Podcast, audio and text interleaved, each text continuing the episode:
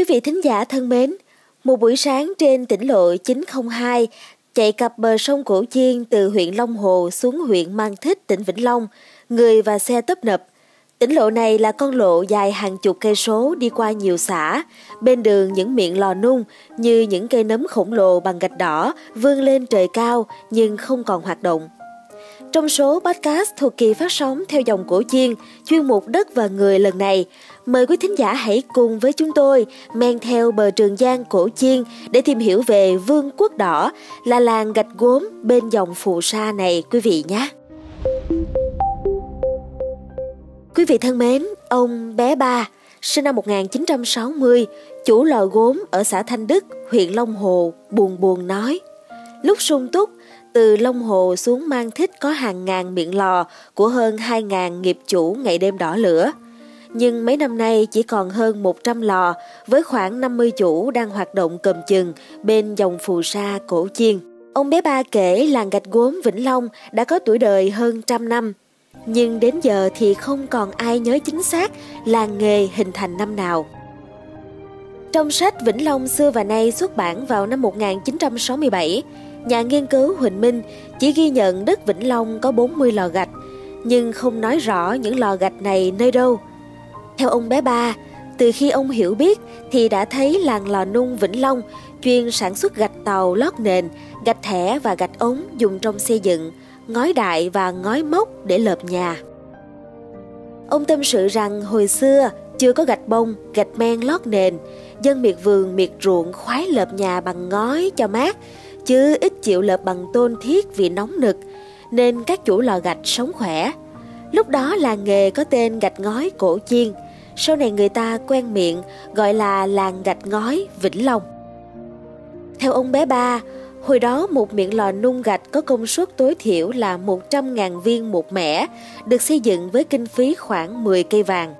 Mỗi mẻ nung gạch ngói trong vòng một tháng, tính từ lúc xếp gạch nguyên liệu vào lò đến khi xuất thành phẩm khỏi lò.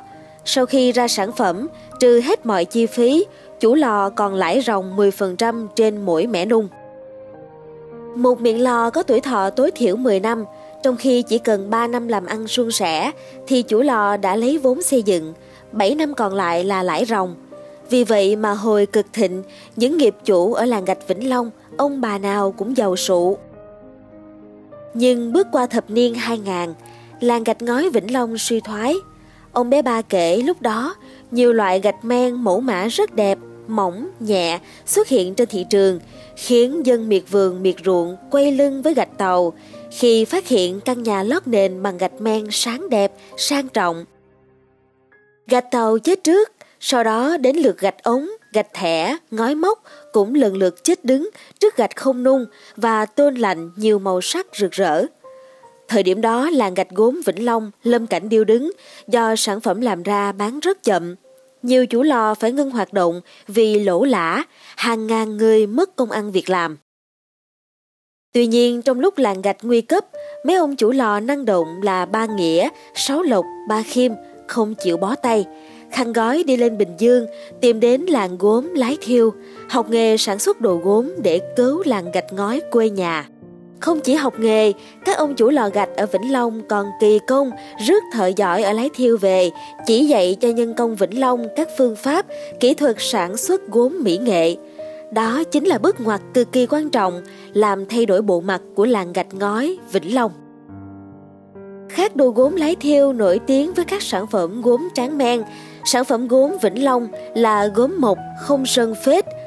Bởi lẽ những chủ lò ở Vĩnh Long phát hiện sản phẩm gốm mỹ nghệ làm từ nguồn đất sét đặc biệt của Vĩnh Long.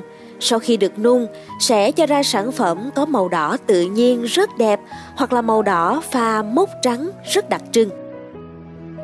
Ông bé ba kể rằng chỉ sau vài năm, khách hàng Tây ta ung ung đến làng gạch gốm tham quan các quy trình, kỹ thuật sản xuất, đánh giá chất lượng sản phẩm.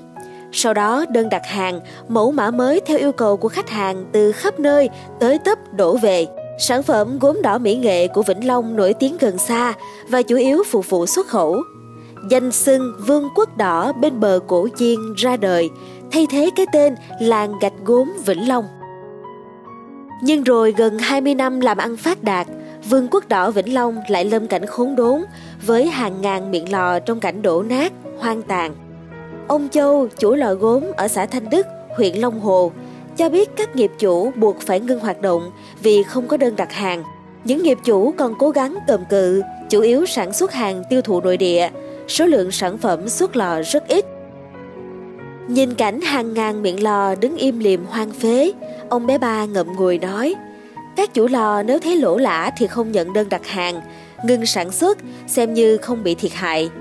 Nhưng người bị ảnh hưởng nhiều nhất chính là nhân công. Ở Vương quốc Đỏ, 90% lao động là nữ, bình quân một miệng lò cần 10 lao động ở tất cả các khâu. Từ khi làng nghề ngưng hoạt động, những người trẻ tuổi chạy lên Bình Dương, Đồng Nai, thành phố Hồ Chí Minh xin làm công nhân trong các khu công nghiệp. Lao động nữ còn ở địa phương đều là những người lớn tuổi, chấp nhận có việc thì chủ lò gọi đi làm, không thì quanh quẩn làm việc nhà. Bà Võ Thị Tám, sinh năm 1965, ngụ ấp An Hương 2, xã Mỹ An, huyện Mang Thích cho biết, bà có thâm niên hơn 20 năm làm thuê cho các lò gốm. Công việc chủ yếu của bà Tám là nhào nặng đất sét thô thành đất nguyên liệu sản xuất gốm. Bà kể hồi trước dịch Covid-19, một tuần bà đi làm chỉ nghỉ một ngày thứ bảy, mỗi ngày làm 8 tiếng, tiền công là 200.000 đồng một ngày. Mấy năm nay, lúc nào có việc thì một tuần làm được 4 ngày là may lắm rồi. Trong khi đó, chị bé hai, thợ tạo hình sản phẩm, mà dân trong nghề gọi là su gốm, cho biết chị làm việc ăn tiền công theo từng sản phẩm. Vì vậy, khi chủ lò có đơn đặt hàng thì chị có việc làm, mà lò ngưng nung thì chị cũng lâm cảnh thất nghiệp. Theo các nghiệp chủ ở Vương quốc Đỏ Vĩnh Long, hiện nay chưa ai có giải pháp gì khả thi để các lò nung tỏa khói trở lại. Bởi lẽ sản phẩm gốm mỹ nghệ bên bờ cổ chiên chủ yếu là xuất khẩu.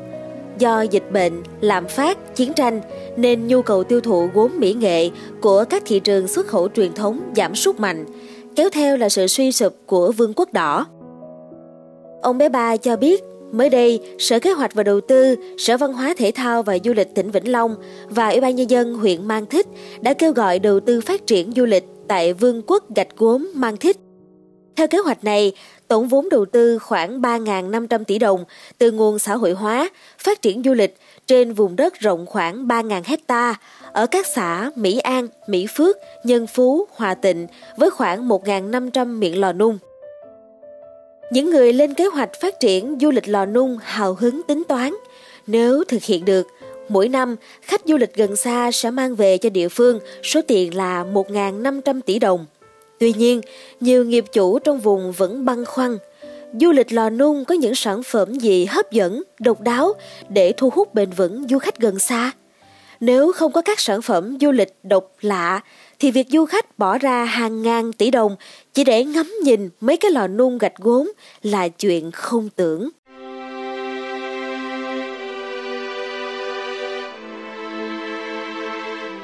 Quý vị thính giả thân mến, mong là với số podcast ngày hôm nay đã mang đến cho quý vị câu chuyện nhiều ngậm ngùi về một vương quốc đỏ là làng gạch gốm bên dòng phù sa.